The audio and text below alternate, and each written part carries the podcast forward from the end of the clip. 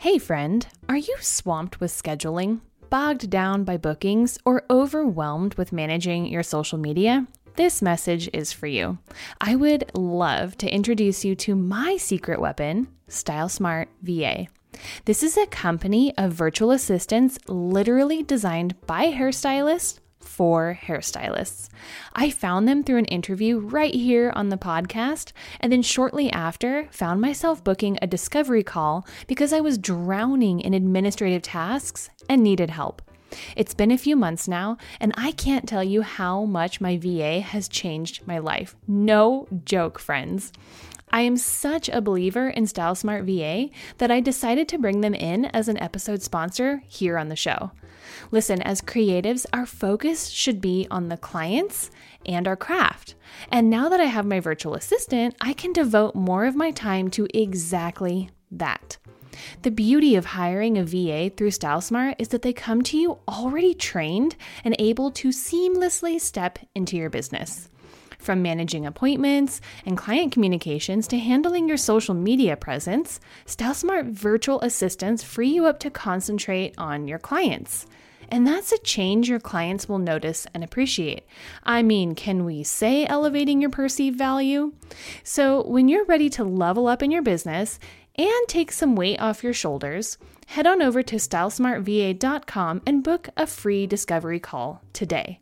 You'll also find the link in the show notes of this podcast episode. Style Smart VA, empowering beauty professionals to focus on what they do best. Welcome to Your Hair Mentor, the podcast that fuels your passion, ignites your ambition, and propels your hairstyling career to new heights.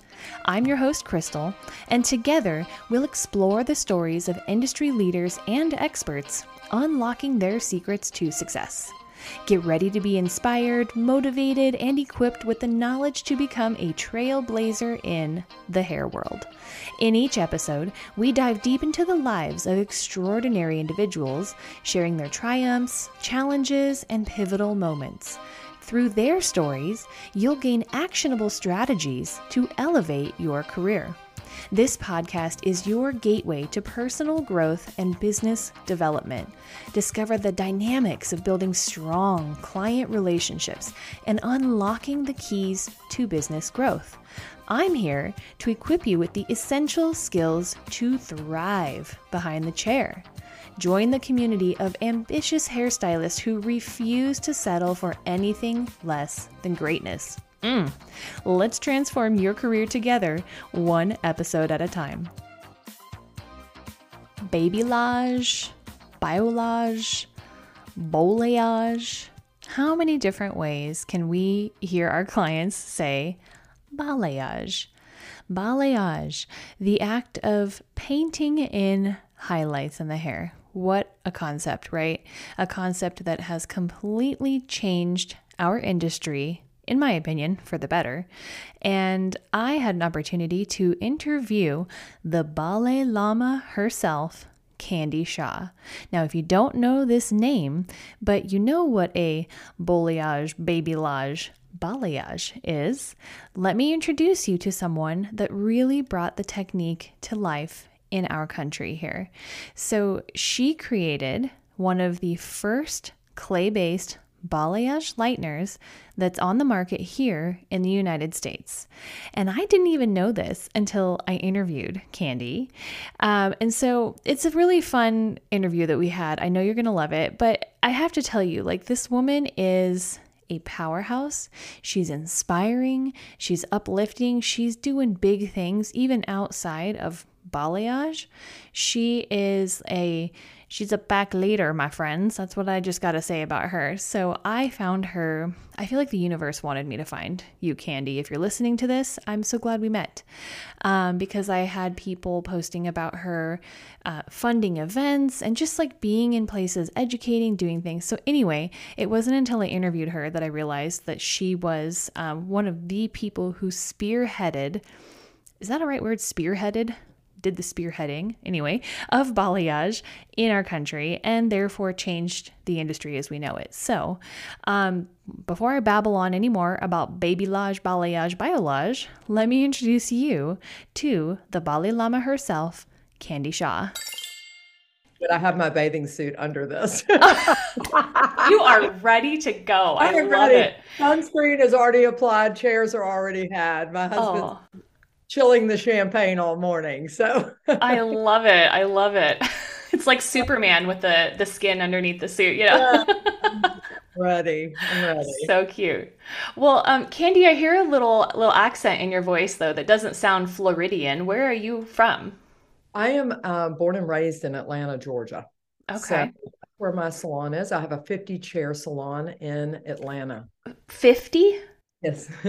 How does that even work? Oh my gosh, that's incredible. I still work at the chair. So I was at the chair yesterday. Uh-huh. I work about two, sometimes three days a week at the chair.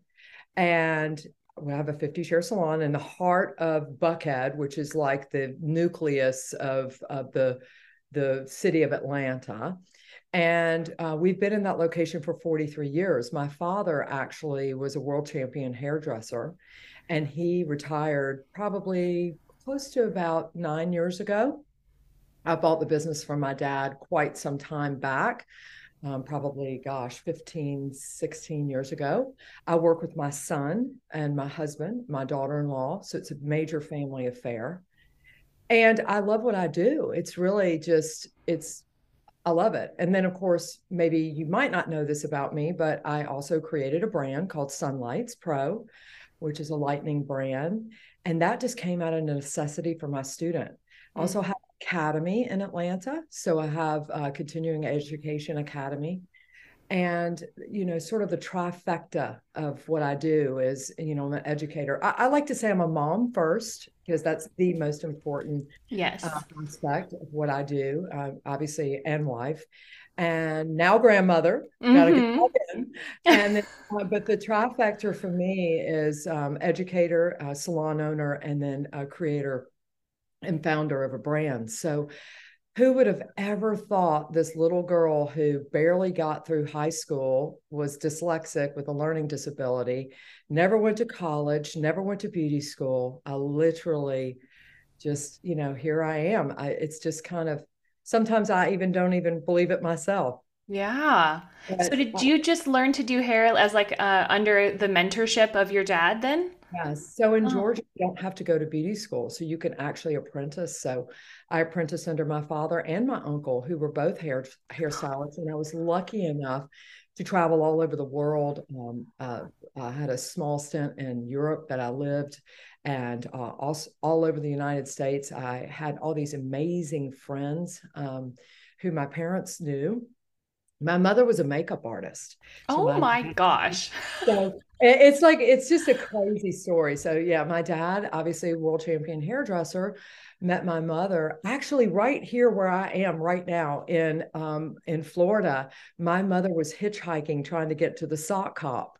Oh and my gosh. I picked her up and six weeks later they were married and they were married 54 years before she passed. But she was she was his model in competition work and did her makeup and um, and then they opened they lived in dothan alabama for a little while where my brother was born and then moved to the big city of atlanta to follow their dreams. And so she was the um, the financee of the business and my dad was the creative force and they opened a 50 chair salon 43 years ago which was totally unheard of. Oh my, that is, that's wild. What an undertaking. Yes, it is. And so we still have stood this test of time and still are known as one of the top leading salons, not only just in Atlanta, but also in the country. And education has always been the backbone of what made us great. I think in, in the in the in the sense that we attracted the right type of staff members and and folks because we were always uh, sort of uh, a derivative of education. Mm-hmm. And then so I started teaching classes over 25 years ago, and then that just continued to morph and morph and morph, and finally had to open a, a, a facility to do that. So uh, travel almost every weekend, either at a distributor event or a show. uh, in a city near you. And yeah. I love it. Absolutely love it. That's fantastic. So um, I'm assuming the facility that you opened in Atlanta is separate than your salon space, then, right? Right. It's actually my distribution center as well. Oh. So I distribute my product, you know, all over the world. And uh, so I have in the back side of the house, we have all the, uh, you know, the loading docks and the pallets full of stuff. And good gracious, lots and lots. I never knew I was going to be in the cardboard business. because when you when you create a product, you got a lot of cardboard to ship products. Yeah needless to say, I created this line and it just continued to morph. So the back side of the house is all of that. And it's where I also house our corporate offices. And then in the front side, I built it out kind of like a living room, to be honest. I, I love learning in different types of environments. Me too. Uh, I had to take away the sterile feel of learning in some type of, you know, uh, you know those restaurants that have no ceiling in them you know, that all, mm-hmm. always have terrible acoustics.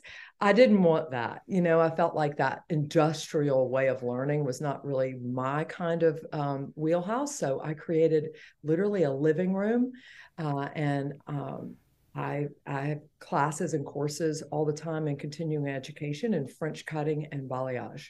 Wow. So it's pretty fun. Yeah, it sounds like it. So, Candy, I'm curious when it came to creating your brand, Sunlights, the mm-hmm. or I'd say your product, not your brand, right? Because you are the brand, really. Um, what was like the inception of that? Like, what was the first thing that you created, and why did you create it? Well, I've probably told the story a hundred thousand times, but if you're listening for the first time, I uh, was a balayage artist before balayaging was cool. Oh yeah. By the way, um, for anyone that doesn't know this, Candy's handle on Instagram isn't it the the Balay Lama? Yeah, sort of like the so good. I love it. Yes. Sorry, continue. well, anyway, uh, so I was painting hair again before painting hair was cool. Everybody was pulling hair through a cap or foiling, and I had gone to uh, Europe and I had learned, you know, how to paint hair. And I came back and I started to try to bootleg it in my own academy. You know, kind of teaching people. That's what stylists do. You know, we we sort of morph into these versions of everything we're learning. And uh, eventually the type of product that I was using dried up, meaning I couldn't find it anymore. It went out of business, quite oh. frankly. And so I just kept having this idea somebody needs to create a balayage lightener. This is something that is a niche that we do not have. I am from Georgia, and the natural resource in Georgia is red Georgia clay. So it came ah. to me that if I put clay in lightener, maybe when I painted it on hair, they use it in cosmetics already that when you painted it on hair it would actually encapsulate the hair and lift the hair and not dust and, and be a big mess which was balayage had a bad rap for that mm-hmm. so needless to say i worked for two years in r&d um, with a chemist to try to perfect a product that had clay in it or kaolinite technology and i was the og the first to ever come out with a balayage lightener to uh, do just that. I had gone to some other folks that were some big manufacturers in, in, in the country and sort of asked for their help. And, you know, they just said, you know, balayage is just like a little black dress. I, I mean, no, pardon me. They said, no, balayage is just like a trend. And I said, no, balayage is like a little black dress. It's not going anywhere. It's here to stay. And once stylists learn to paint hair, it is going to uh, completely jump over the foiling world. And it, it really has, you know, hand painting, balayage, you know, creates such freedom for stylists at the chair. It helps to elevate their bottom line and what their earning potential is. Uh, it's fun, it's fast, it's creative, mm-hmm. and it's not just a partial or a foil that you know everybody in the world can do around around the corner. So I just continued on that journey. And believe it or not, Crystal, I had one product and that was Sunlights. And now I have a whole line of products. I came out with the first ever to market oil lightener now That's called Moonlights. My favorite ever. yes, it's so good because it has that Kaolinite technology. And then, you know, here come you got to have toning shampoos and you got to have all those things that go with it. So really it it was the big fat no in my life that gave me the courage to stand up and to, you know knock knock the dust off tie my bootstraps up and say you know what candy? If you really believe in something you can do this. You know it does it's not the end of it's you know a no can sometimes mean not right now.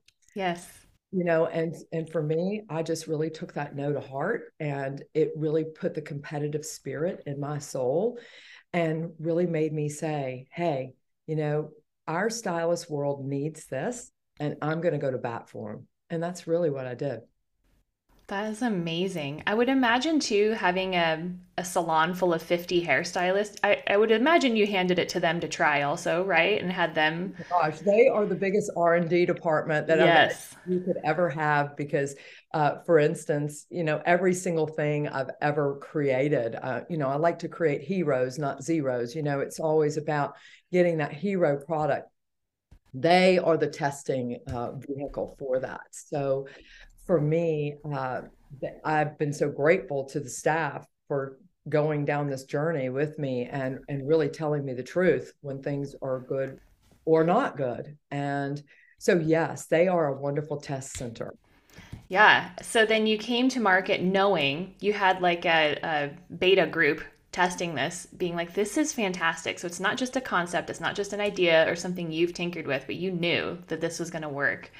Um, I'm curious, like, I thought in the past, a long time ago in a past life, that I wanted to create products because I like kind of nerdy, techy sides of things. And I like knowing ingredients and how they function and play together. So I'm like, oh, maybe I'll make a product line. But how do you even first find somebody to work with? Like you said, you had a chemist that you worked with.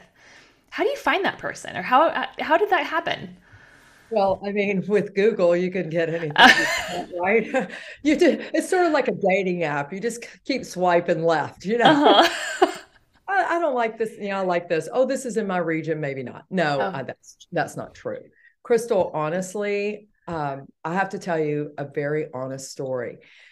I knew that if this thing flopped, that I could eat up the first order of lightener through my own 50 chair salon. So having that plan B really gave me the wind beneath my wings. If someone was trying to go out and create a product in today's world and didn't have a testing center, didn't have a way to actually use, sell, and distribute that product uh, within their own, you know, umbrella, uh, I would say tread lightly because it is a dog eat dog world out there. You know, you need to really truly create a hero in order to get any traction because there's so much manufacturing out there that have such deep pockets. Um, but what what if anything social media has taught us, it is that community is important. And I literally built a brand uh, myself, I, as you said, but also the product of Sunlights in my community. And so, just like that community happens on social media, there's a community out there of chemists, there's a community out there of packaging folks. There's a community out there that you know creates graphics you know? And so i just tapped into those communities and went to work on it and just tried to find you know who are you know, I think what people don't understand is they think that there's 9 million hairspray manufacturers out there. Well, there's yeah. not. There's right. two. yeah.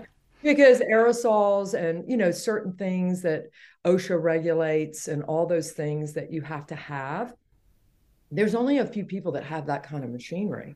Mm-hmm. There's only a few people out there that create color. There's only a few people out there that create um, um, lighteners. Now, there's a lot of people out there that create soap, you know, and we call it, you know, soap is just hope in a bottle, right?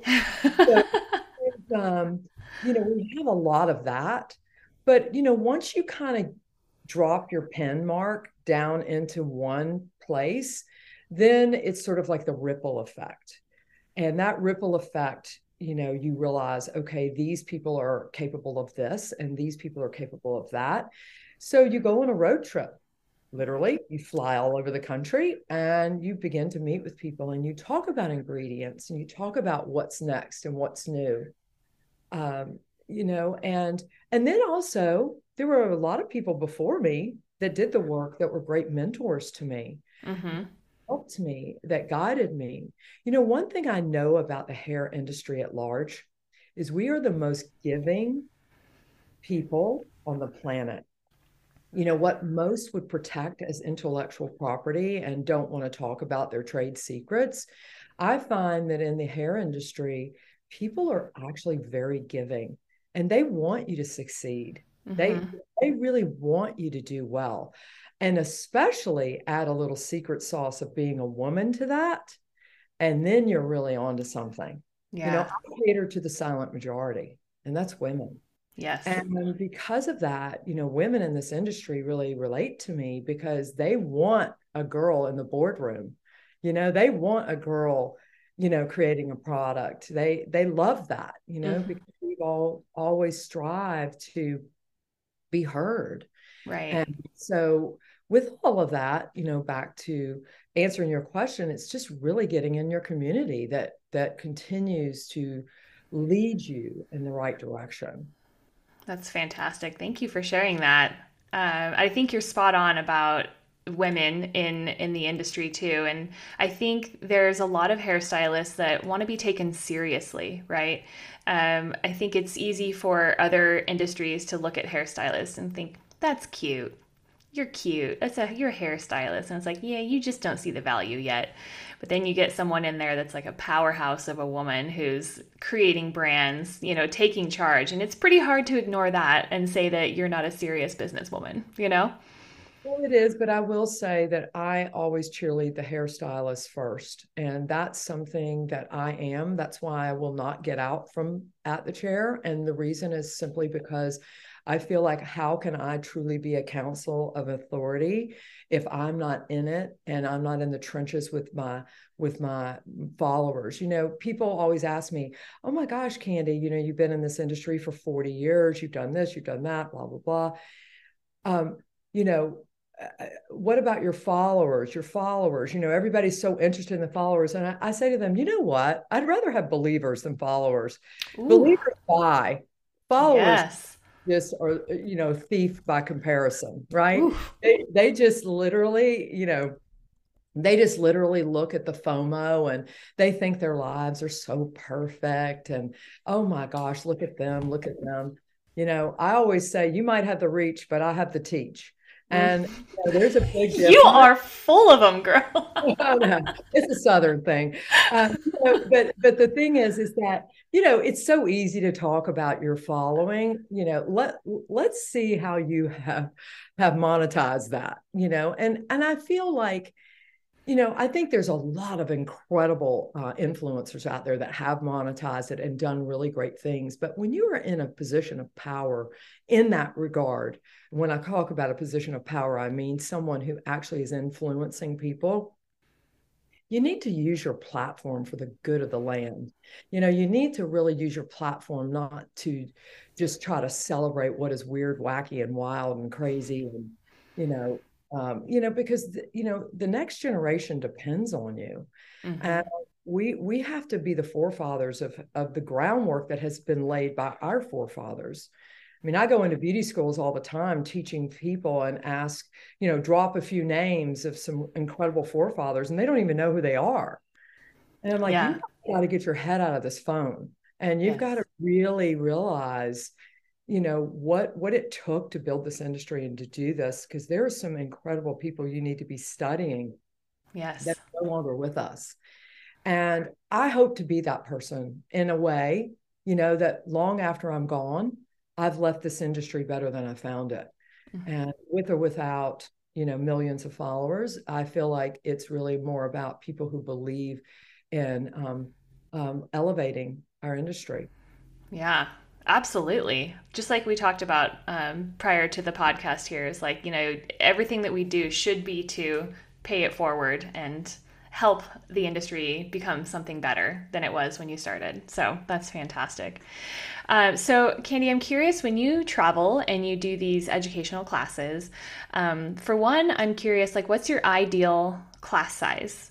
And are you teaching people on uh, models and mannequin heads? Like, is it hands on work? Are you doing mostly demo classes? I'm curious what that looks like for you. Well, actually, I have three different types of classes. Um, I have a class where I would do like on a main stage, uh, uh, it could be in front of thousands. Then I'll have a class that I will do, which is we call just a look and learn, where might be, you know, three or four hundred people in a in a, a, a ballroom size type of thing, where it's just a look and learn. My favorite or my happy place are my hands-on classes, where they actually do in my academy in Atlanta. They actually they do hands-on on live models. So the student actually comes and not only learns the curriculum, but then practices that c- curriculum uh, or or those new um, skills on live models. So for me, there's there's all different types. So if I'm traveling on the road, it's obviously not uh, it's prohibited that I could have live models for all of my students. Yeah. But we work on, you know, live models, mannequin heads, what have you. And we'll typically do a couple of hours of the morning uh, working uh, stage work and, you know, teaching the curriculum. And in the afternoon, I get in the trenches with them. So I can teach up to about 80 hands on. Wow. Uh, which is great. You know, kind of got it down to a fine science. It's it, it's an interesting story, Crystal. So when I began to create this brand, I realized that I was going to need people to educate on my behalf. So, how do you scale you? That's the question. Mm-hmm. You know, mm-hmm. there's only one crystal, there's only one candy. Candy can't be everywhere, every time, at everything. Mm-hmm. And so, through my community, as I continue to talk about, I found people who were really um, they were just kind of warriors of my brand. They really loved my brand. They were tagging my brand. So I created a, a thing called Train the Trainer where they they they sent in a video and i vetted uh, educators all over the country. And i would create these train the trainers where they would come to me and i would teach them how i would teach you know my curriculum. And so currently right now we have about um, probably close to 65 70 uh, educators across the country.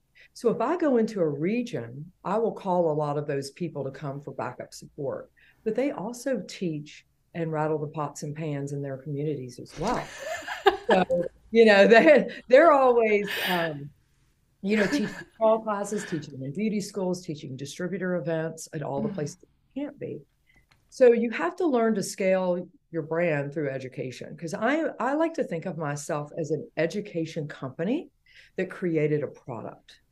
Although my mindset is changing now that I've scaled uh-huh. and um, definitely a product that has a, a, you know incredible education but that that was really my legacy was being an educator 1st mm-hmm.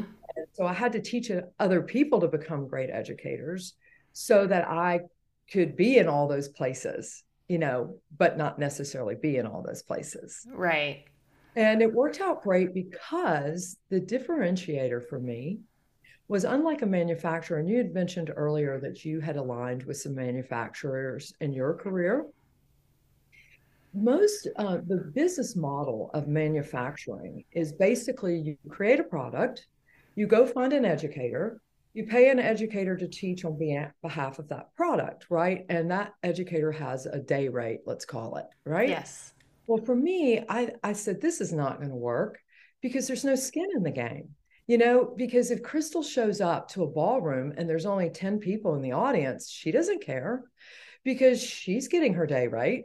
And she doesn't care if the audience is full because she really is already getting paid. Yes. So I created a, a sense of entrepreneurship for all of these believers to become their own bosses and to actually get out and go teach classes and make their own dollar, sell their own tickets.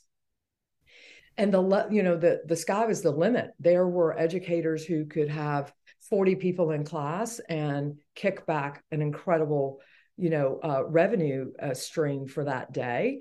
And then there were those who only wanted to maybe do private lessons at a, a at a um, you know a higher ticket price And I get nothing for it. So I don't get a kickback from my educators. I just support them with product. I support them with um, graphics and things of that nature. I cheerlead them from afar. And that's what really created the heart and soul of this brand because people will go to bat for me. People will take that bullet because they too don't want to fail, because they too are now creating their own brands under my brand. And so it was just a win win, you know, because now people want to be a part of that. And I've enjoyed watching them grow and glow. And, you know, it's so fun as their Balay Lama, I call myself, just really watch them create these sub brands under a brand, which is yeah. ultimately where our industry has gone. I mean, it's so fragmented now, isn't it? Absolutely. Oh, 100%. Yeah, so we have such a fragmented industry. We've got blow dry bars, we've got men's grooming bars, we've got lash lounges, we've got, you know, uh, suite rental, we've got commission salon, we've got so many different aspects that it's it seemed to make a lot of sense to also create a teaching aspect that was mm-hmm. also in that same, uh, uh, on that same vein. So mm-hmm. everybody wants to own their own time, right? Absolutely. That's one of the main drivers for people to get into this industry. I've done a couple of local beauty school talks recently as a guest speaker, and I like to ask the audience like how why are you in this industry? What was the most attractive thing to you? And hands down, everyone says like the freedom of time and to be able to do what I want to do and be independent. Lead my own way. It's like yes. Absolutely. Yeah. But you have to be disciplined. Yes. So that's the one thing that I, I get in, you know, I teach all type of student, you know, I teach the one who has a beautiful studio like yourself. Um, I teach the student who owns a salon. I teach the student that works at a salon. And, you know, my message is always clear. You know, um, you got to put the work in. You know, you can't dial it in and you can't just say, well, I'm going to get my cosmetology license and then I'm going to just go work at my own pace you know you have to put the work in you can't demand that. You have to really if you really want to be successful if you want to be a six figure stylist you really have to put the work in and you have to continue to stay a student you know? yeah. Always. Yeah i know. I'm 22 years in and still continuously learning and i love it. Mm-hmm. yeah so, um, Candy, who is someone that you look up to as a mentor these days? Speaking of always learning, who's someone that you have your eyes on right now?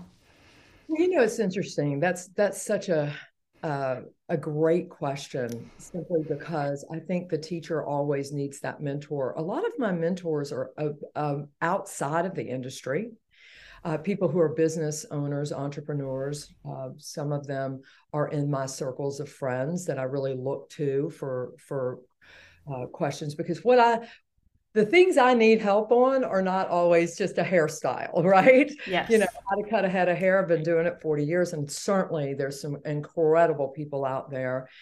You know, these people are now my family. So it's it's hard for me to say, who in the industry. I mean, my best friend in the industry is Sonia Dove, who is a top artist and been around for 40 years um, with Wella. I mean, uh, you know, if you if you really look at my track record, I hang out with all the people at the shows. They're all my friends. Many of them have stayed in my home. You know, I do a lot of work with, you know, Sam Villa. I do a lot of work with uh, a, uh, uh, a lot of these incredible people that I truly respect and you know whether they're cutters colorers sharon blain from australia you know i've i've just got so many uh, wonderful friends that i know that i can pick up the phone at any given moment in in if i'm in need for anything. And they know they can pick up the phone vice versa to me. I have a lot of salon mentors. I'm in an organization called Intercoiffure which is the top leading organization of independent salon owners and this organization is in 80 countries. Wow. Um, and as a matter of fact, in July, I'm going to be knighted by this organization, which is kind of exciting. Um, but basically, this organization is uh, all salon owners, you know, that have multi chair salon or multi location salon. And so those are great mentors to me. Uh, that community is a beautiful community. Uh, so it's really hard. You know, right now you're mentoring me, which is really how I look at the world. You know, I, I listen with intent to learn. You know, there's always something out there, a little nugget from someone. I also would like to give a shout out to Beauty Changes Lives, which is a wonderful mentorship uh, uh, resource for any of your listeners out there that I sit on the board of. And they give scholarship dollars to folks in school. Yes, yes, I've heard of this.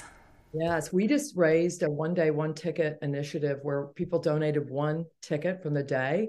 We raised $100,000 for mentorship in one day uh, to go towards either, you know, a student caring to go to esthetician school, nail school, beauty school.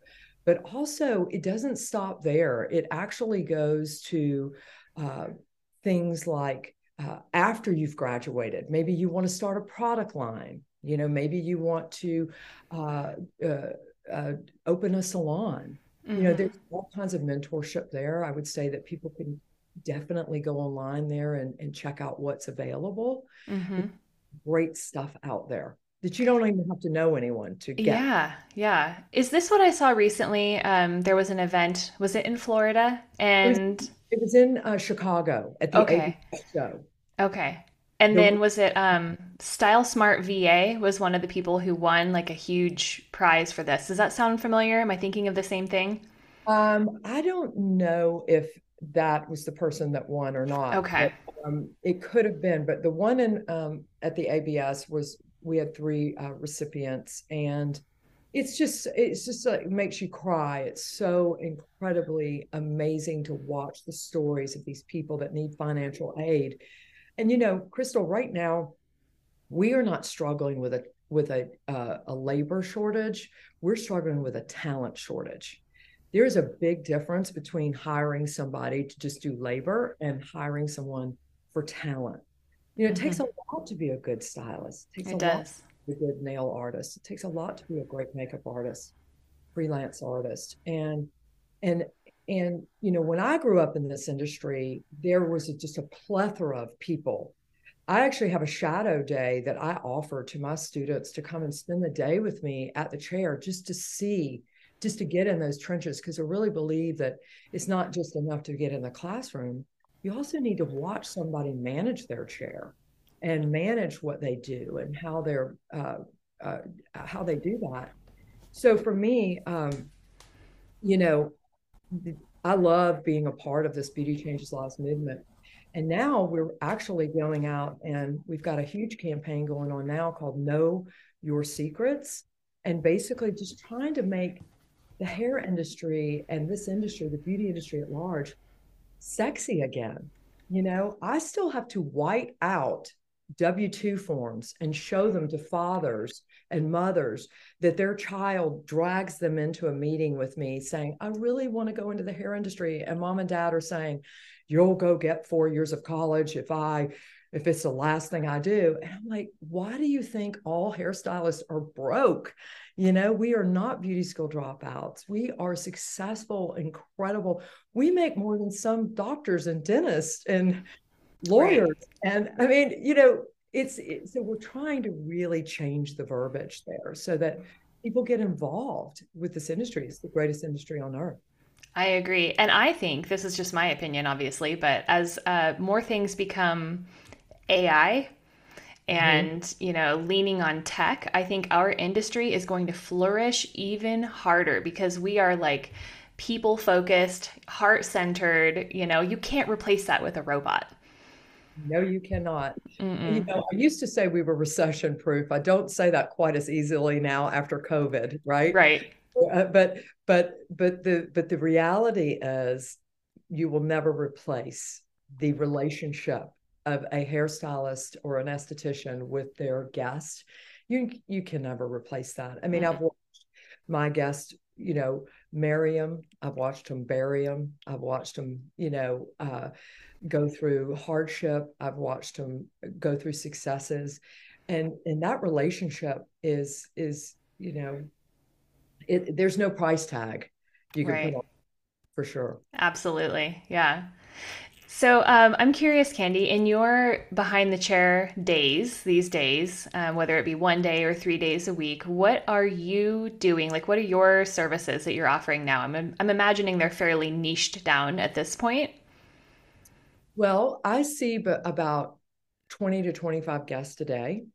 And when I am in the salon, obviously I work with some proteges that help me, but I I paint every head of hair myself. If I foil, I foil every head of hair myself.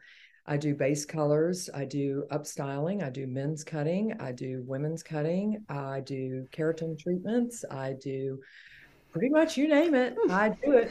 Yeah. And, um, you know, I I love to be an artist of the total package and the total look. Uh, obviously, I am known for painting, but I'm also known for uh, being a great corrective color artist. However, um, I try not to. I try not to advertise that because it's a time it's a time sucker. And for me, I would rather be able to do French cutting, which is so fast and efficient, and and paint hair, you know, and get women in and out a lot quicker than you know some six or seven hour ordeal. Mm-hmm. I love it. I, you know, I do everything. Um, I, I, I used to do a lot of big celebrity weddings, and I did Carrie Underwood's wedding. I did, uh, you know, a lot of uh, um, people in the country music industry. Uh, uh worked on uh, shows like Say Yes to the Dress with Miranda Lambert and some of these folks that it was really fun. You know that. Mm-hmm and you know i say to everybody you know we all aspire to be this celebrity stylist but let me just tell you this it's totally overrated yeah uh, it's like one and done you know you're just kind of like okay and unless you're making a a, a, a living out of it like my buddy ted gibson out in california uh, or jason Backe, unless you're really making a, li- a living out of it uh, it's it's really you know uh, where where your where your the meat on the bone lives is right at your chair. Yeah. And and I just would encourage everybody, you know, great if you want to do those types of things, but just be careful what you wish for. Because mm-hmm. underpaid and and and under underappreciated a lot. yeah. Know? So, but for me, um, I just love doing pretty much everything at the chair. That is such a valuable message for hairstylists to hear. Um, I feel like, especially young stylists these days, come into the industry feeling like they have to find a niche like immediately. There's this lots of messaging. I'm sure you've seen it out there. That's like, what are they? Call? It's like the the riches are in the niches and all these different things of like, if you don't specialize in something, you're what makes you special. And I think there is value in being kind of a generalist, you know, and having a broad um, toolbox to pull from with things. And so I love hearing that someone this deep in their career, this um, nuanced in what they teach, still doing everything and kind of being that generalist. So I think that's a great, great thing to hear. You know, Crystal, back there was a movement back in, I guess it was probably the 80s, where people were departmentalizing their salons and they were trying to do specialist. And now there's a movement to get away from that. I used to teach in a salon out in Seattle for for years uh, that had 1,200 uh, hairstylists and and they were all generalists. I mean, pardon me, departmentalized, and now they're morphing into being the total connector of of that beauty uh, uh, authority for their guest, and people are seeing that. I wouldn't discourage anybody for being really good at one thing because certainly right. in my own salon, there are people who I know are great at weddings or great at men's cutting or fades or what have you, barbering. Uh, but what I would say to you is a true master can do it all. And that's what my license says. And that's why I want to stay in that and practice those skills. Um, also, it doesn't give you a lot of margin for being flexible and nimble. I open my book only about every eight weeks at a time. It's almost like concert tickets, you know, is book open yet? Is her book open yet? You know, like I, I want to create energy at my chair because I want to command and control who gets to sit in it. You know, I total I, I tell my students all the time, you know, when you ride on a plane, you have a first class seat you have a comfort plus seat, you have a comfort seat, and then you have the main cabin. These stylists that sell their first class seat, which is their best appointment of the day, out 12 months in advance, don't have a really good business mindset. And what I mean by that is you have to be really nimble with your business and know how to control who is going to pay the best price for what you do and how you do what you do, just like a first class seat.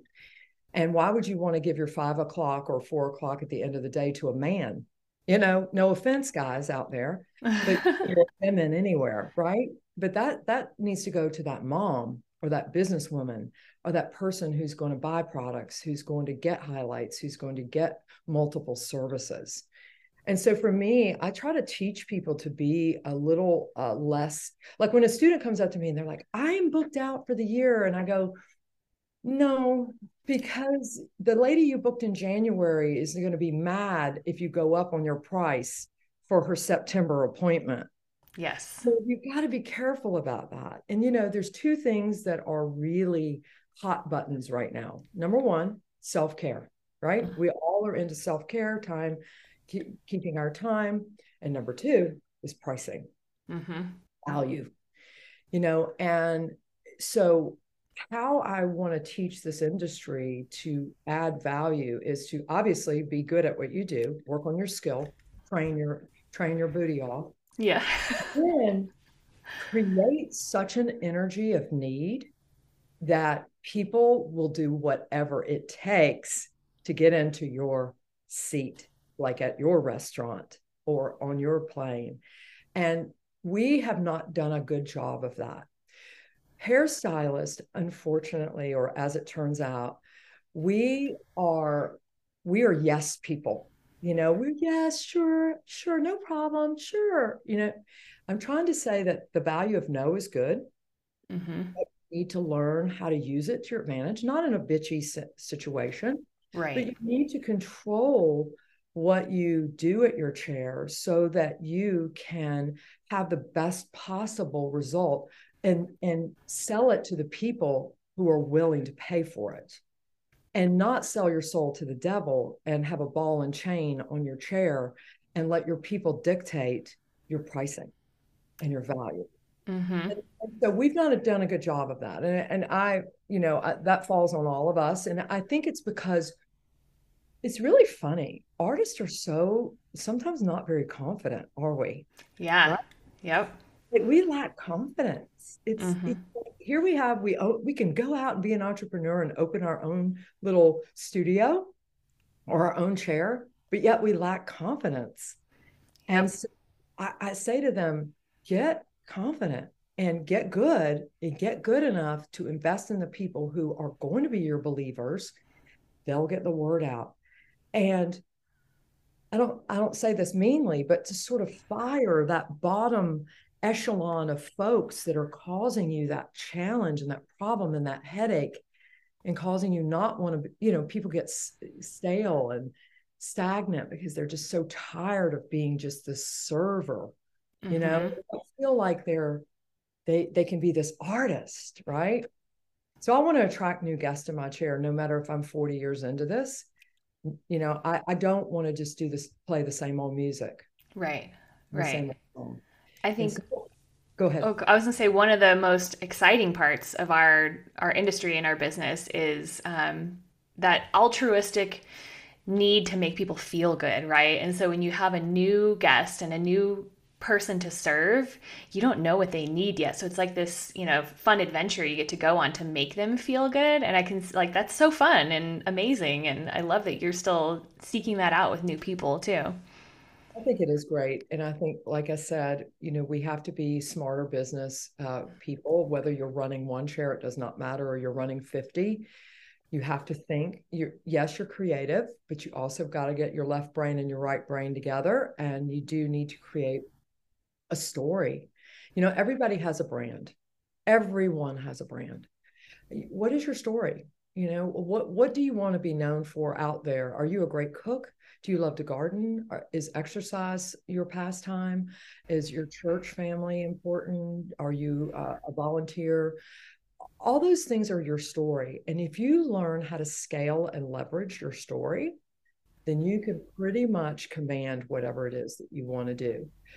I would say to anyone on their own that, you know, quit dumbing yourself down, you know, quit quit taking it for whatever you get uh, you know, and and and accepting that, and really actually just get out there and lift this, elevate this industry, show mm-hmm. people that hairdressers are essential. We learned that, right? Mm-hmm. Yes, absolutely. Yeah, we did learn that first and foremost in the pandemic. That was to me the biggest takeaway, right? Is like who was the I just mentioned this on another podcast and I still didn't double check this. The there was a politician in like California that had, you know, kept the salons closed and then she got caught on like some security camera in a salon that was like closed by her doing, but she's like, I still need to get my hair done. Pelosi. yeah. It was a total like, oh yeah. You know, I mean, that was a, honestly kind of a good moment for us in our industry because it showed, I think, how important and valuable that we are and can be. Um, so yes, no, we are we are a powerful industry and have the ability to change people's lives in many ways. Yes, and I think also what is wonderful too is a lot of folks have you know ebbs and flows in their book or they have they they're not building these strong clientels I, I get a lot of that Candy, how do I build a stronger clientele? And I tell them all the time, you're charging too little. And I mean that because if you're not of great value, you know, it's really interesting to me. You can never, ever estimate the purchasing power of someone, right? So yes. I'll get a teacher in my chair. Well, she's got a Louis Vuitton bag. You know, she's bought a Gucci purse. It's not my decision to make that decision on her purchasing power we we analyze the world in that way and we say oh well she's a teacher. Or someone sits in our chair and says oh i'm going on vacation. I'm so excited but oh i'm going to be off of work and i don't know you know i'm, I'm going to be out of money and no no no no no. You still need your hair done sister and i'm not discounting and and grouponing and couponing your price because of that you know and and so for me, uh, I think that sometimes we will buy things that are more expensive because that that we we want to be that right? We we have an inner celebrity. All of us do. Yeah. So. I mean if somebody comes into my town and i'm a, a guest and i see some fabulous hairstylist I mean, Frédéric Fekkai made a, an, a, an enormous living. He never saw, he saw some about 15% of his guests he saw more than once. Wow. The rest were only once. Wow. I mean, think about that for just a minute. Yeah. Right? How many times have you gone to a place once because you wanted to experience it? Right. So we build that once. We've got to build the the tried and true. Mm-hmm. We've got to build the new. Mm-hmm. And then we got to get out there and keep the wheels churning to continue to keep our name known. Um, there's there's no finish line in this industry. Mm-hmm. You, know, you don't get to the end of your career and just stop. You know, you go with every bit of the sprint all the way to the end. And uh, so I feel like uh, if if your listeners are out there, just learning how to manage that better will really help them um, to to have a, a, a full and flourishing book. Absolutely, yeah. Candy, do you speak like this when you go teach classes? Like, do you, do you, yeah, you do? Um, I would imagine that maybe you've considered this about yourself. You're almost like a motivational speaker. You know what I mean? And I'm sure like the hair you do is great and the products you make are wonderful because I know I love them. But like really and truly, I feel like you're speaking to the heart of everybody and like lighting everyone up. You have a way with words. Thank you. I appreciate that. Well, I have a symposium every year where I do three days. first day is business acumen, where I teach the secret sauce of what I do and how I do what I do. And then, of course, I have speakers that come in as well and you know talk on certain subjects that are are relevant in the moment. And then the second day, I do all French cutting and I teach the French cutting techniques. And the third day, I teach all balayage. So if someone's out there listening that might want to uh, look into that, that's in September. And and then they get to visit my 50 chair salon and you know it's a wonderful community and i only limit it to 40 people because i want it to be close knit. Uh, but it's it's it's been wildly successful but always i have to add that about the business part because i feel like we're starved for it. You know yes. we've got a lot of things at our fingertips. We can lo- watch a lot of youtube videos and we could get on instagram and you know, get mesmerized by some beautiful haircut and a beautiful paint or a beautiful oil. But no one's out there really talking about the struggles, the challenges, the the the the successes. And you know, it's not all a struggle. There's mm-hmm. tons of success. Right. Celebrate that too. But I think also just wrapping your arms around this community and and and letting them know it's okay you know we're going to have ebbs and flows. I've i've gone down and reinvented myself in my in my career three or four times you know where i thought i was on top of the world and then i had a major crash and and then i said okay that that was a great learning lesson you know? Uh, when you lose don't lose the lesson. There's a lesson there and yeah. ways and here we go again you know? You know because we do have that five to seven year itch in our industry i mean people. You've been in it a long time, you know. Yes. Yes. I hate that part. I hate mm-hmm. it. So, mm-hmm. like, don't quit. Don't yeah. Do this. Just get over this hump, you know? Yep. Yep. And I feel like, you know, these days it's easier almost to get over that hump because of the um, accessibility of other people's creativity online and education. If you can't travel somewhere, you can do things online. And although it's not the same impact as you might get in person, it still sparks a little bit of creativity and kind of keeps you going. The single number one thing I sold during the pandemic was ma- mannequin heads. Really?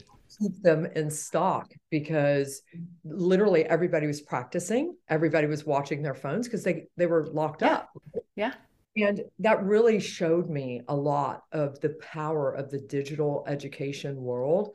Uh, yes, it is a wonderful vehicle, but there's nothing that replaces a hands-on class. There's nothing that replaces a a face-to-face and meeting like-minded people who are going through the same things as you are. What I love about many of the courses that I have in Atlanta is by the end of it, everyone that was a student in my class are now friends and mm-hmm. they are now morphing into traveling together doing things together. And you know you can't really get that online no. you know, so i would encourage everybody to at least do one possibly two hands-on classes. There's so much great education out there whether it be a show a distributor event an academy of some sort every year just to kind of keep up with their craft. Yeah some of the some of our states require it and some don't which really you know i feel like continuing education is a must. Yes i completely agree. I'm going to throw you a, a oddball here and see i just kind of want to know your opinion on this uh, because it's something that's been a conversation i'm having with some other people online. There's a movement towards deregulation with uh, licensing in the hair industry. Have you heard about this? I'm actually on the board of the pba Okay. And I've been very involved in deregulation and licensing and all of this. And it is the biggest debacle. I mean, you know, what they're doing with the gainful employment uh, rule of uh, beauty schools is just ridiculous. And, and part of that, I'm going to just say this first, and then I'm going to answer your question. Okay. Part of the issue with all of this employment gain rule is people go out and get a suite or a studio or something, and they don't tell the truth about what their earning potential is. And what happens is, or what they're making, let's just right. call it that for whatever right. it's worth. I'm just going to call call it what it is. And so, therefore, our government feels like, well, hairstylists, you know, they don't deserve all of the uh, this funding because they're only making you know, $22,000 a year at what they're doing. And it has shot us not just in the foot, both feet, both hands, and the back. It's really hurt us because people have not claimed, you know, everything they make, whether it's through tips and and and whether it's through their actual income. So that's one thing. So think about it like this. It's a ripple effect. Mm-hmm. When schools can't enroll students that can get funding and financial aid, then what does that mean to our industry? it means that we now, the flower is not being watered and we are not going to have a whole field full of poppies at the end because kids can't afford to go to school. That's why so much of these new um, scholarships are out there. Gotcha. That would be the first part of this cog in our wheel, I would say, that we've got to really start reporting what we're making, doing the right thing, running an ethical business, uh, not slipping out the back jack, you know, and really knowing that one day Social Security is going to come up and you're not going to make anything if you're not smart and knowing what you're doing. So that would be my first riff. The second thing about deregulation is, you know, I never went to beauty school, as I said in the earlier part of your podcast, but I took the state board uh, of cosmetology exam and and did my hours and went through all of that. Mm-hmm. And it is just the thought of taking away a license of, of someone who ha- is working with chemicals that could get in an eye. You know, I, am a manufacturer now, so I know about lawsuits. You know, yes. the, the thoughts about chemicals, the thoughts about scissors, the thoughts about things that can happen. I feel that people should be licensed. And I feel that if an EMS is licensed to save your life in an ambulance, that we are saving lives in a different type of way. And I, I mean that very honorably. You know, I feel like women need us as as a means, uh, as as much as they need their doctors and their therapists. Yes, we have to keep this. We have got to get this right and we have got to figure this out. It it it infuriates me when I have a stylist that moves from New York City to Atlanta, Georgia, and then wants to come work for me, and they have to go sit for the state board of exam of cosmetology again because my hours are different than their hours. Their licensing is, doesn't have reciprocity in my town.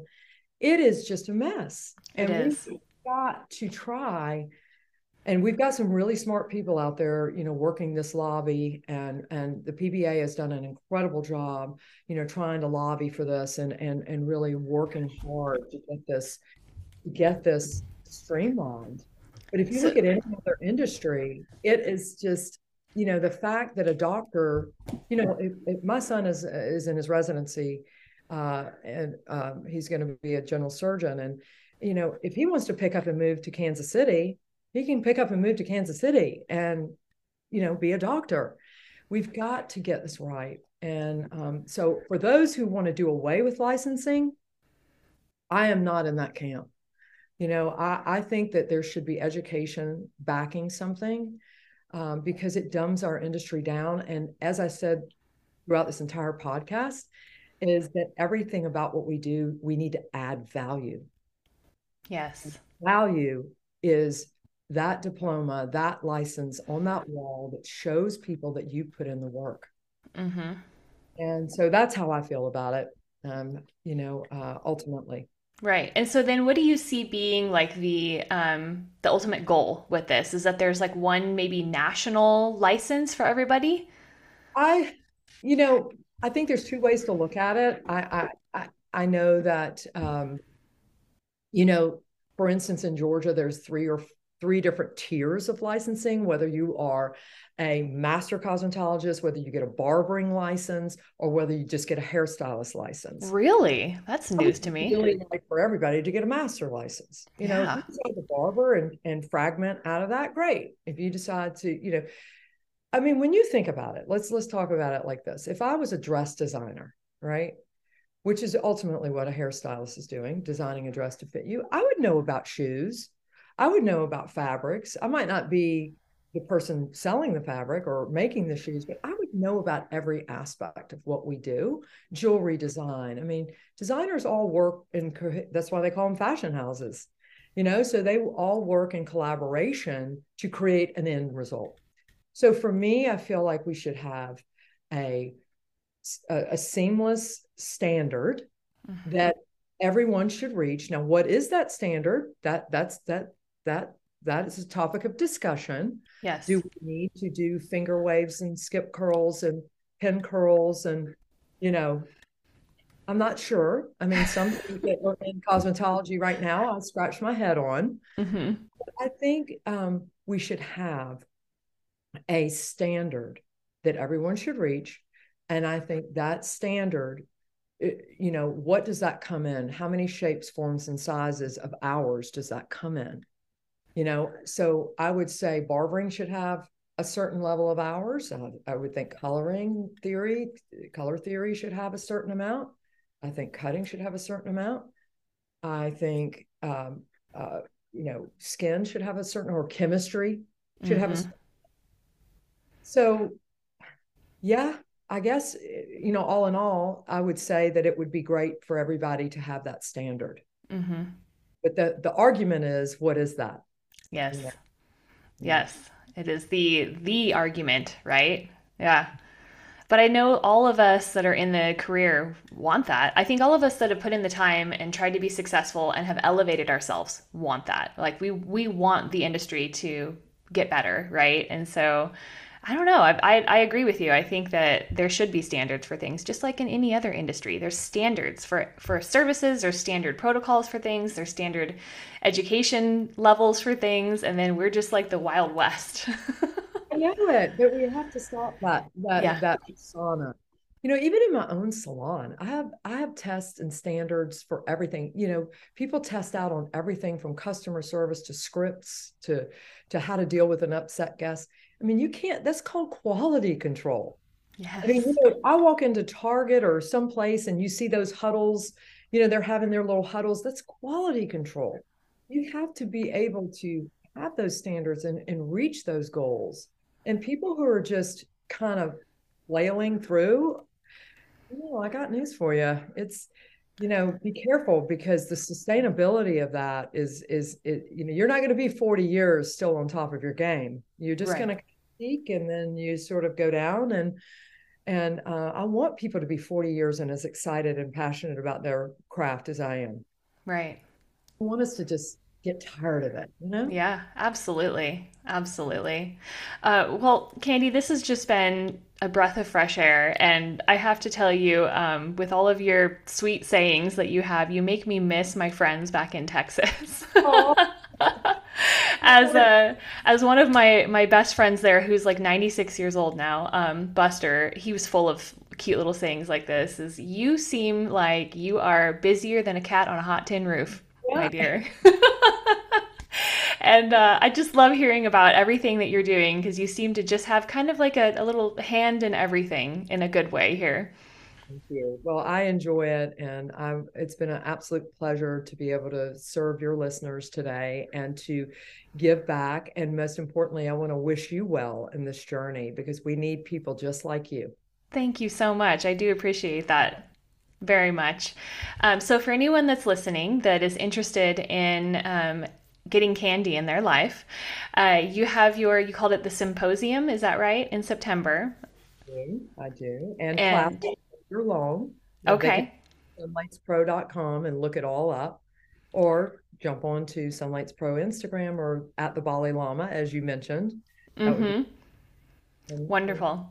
Journey with me. Yes, yes. I will make sure to um, link the symposium in the show notes here for anyone that's interested. And I'm going to let you get on with your uh, fun in the sun today. So I know you're itching, itching to get that off and go get out in your swimsuit. Yes, absolutely. Thank you so much, Crystal, and uh, have a wonderful, uh, great weekend. And and be kind. Thank you. You too. Bye, Candy. Bye bye. Man, let me tell you, after that interview with Candy, I am so fired up, my friend. She just has a way of like reaching my soul and making me want to do bigger, better things in this world, in this industry, even in this space. So, um, if Candy, if you're listening, thank you for being here on the Your Hair Mentor podcast. And I hope for anyone that listened to this interview, um, you have the same fire in your belly as I do. Okay. I mean, it's just that's what it's all about, my friend.